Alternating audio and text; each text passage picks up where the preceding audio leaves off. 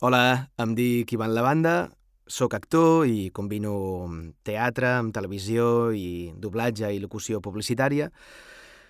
I res, eh, doncs això, em considero molt afortunat per poder combinar i dedicar-me a les coses que m'agraden i disfruto molt posant la veu a, a campanyes publicitàries, eh, tant en televisió com a ràdio, cinema, etc. Així que res, eh, aquest sóc jo, aquesta és la meva veu i espero veure-us aviat. Fins ara.